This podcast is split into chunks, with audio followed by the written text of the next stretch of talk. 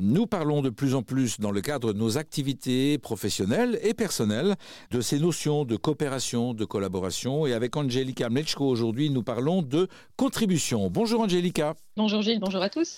Angelica, vous accompagnez les entreprises dans la mise en œuvre du management hybride lié à cette évolution du travail et vous nous confortez dans la perspective d'un travail en commun, mais nous mettez en garde par rapport à des excès de collaboration ou de contribution? Oui, tout à fait. Alors, collaboration, euh, on a pu voir à quel point ça pouvait être intéressant dans l'entreprise pour améliorer la qualité du au travail, fidéliser les talents ou encore partager les connaissances. Néanmoins, attention, un point de vigilance sur la collaboration hyperactive, où finalement on est tout le temps dérangé, euh, où on ne peut plus effectivement produire dans les meilleures conditions.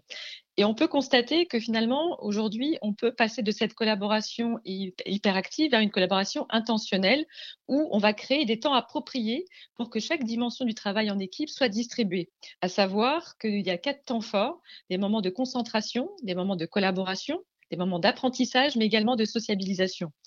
Ce qui me, paraît intéressant, c'est de voir effectivement à quel moment je vais avoir besoin d'être en focus, et là je travaille seul et pour pouvoir me concentrer, à quel moment je vais collaborer de manière dite profonde, où là j'ai des rencontres de travail ou des sessions interactives de brainstorming, on va pouvoir également travailler cette collaboration de manière régulière avec des rencontres hebdomadaires, pourquoi pas, ou on va, euh, pourquoi pas aussi travailler cette interaction en continu avec des collègues des collègues en mode asynchrone. De temps en temps, effectivement, on peut se retrouver ensemble ou, ne pas être forcément au même endroit.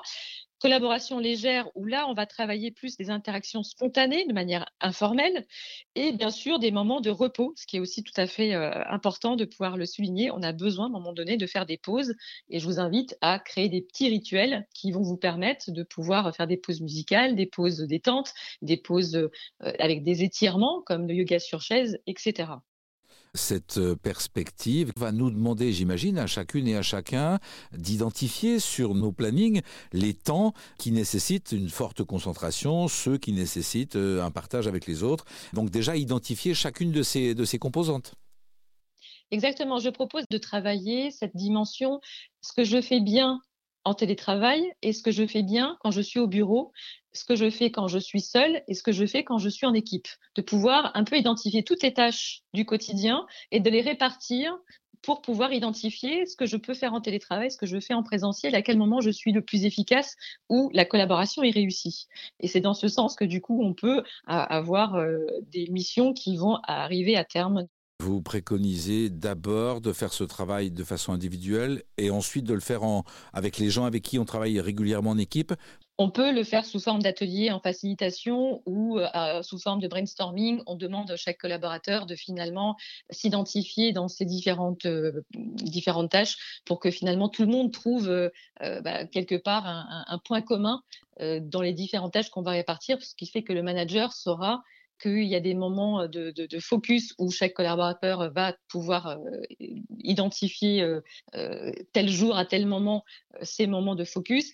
D'autres moments les mardis, les jeudis par exemple, où on se retrouve tous ensemble et là on va faire une collaboration plus poussée sur, sur des, des, idées, du brainstorming pour pouvoir sortir de nouvelles, de nouvelles idées. Donc chaque chaque manager, avec son équipe, va réfléchir sur l'organisation du travail et aussi avec les conditions dans lesquelles ils sont. Est-ce qu'ils ont des bureaux ou pas? Est-ce qu'ils ont des espaces de coworking ou pas, etc. Euh, merci à vous, Angelica. Je rappelle que l'on peut bah, bien évidemment vous trouver par les réseaux sociaux et par euh, votre site internet, Angelica Mlechko. Et puis tous ces liens sont bien sûr sur le site erzen.fr.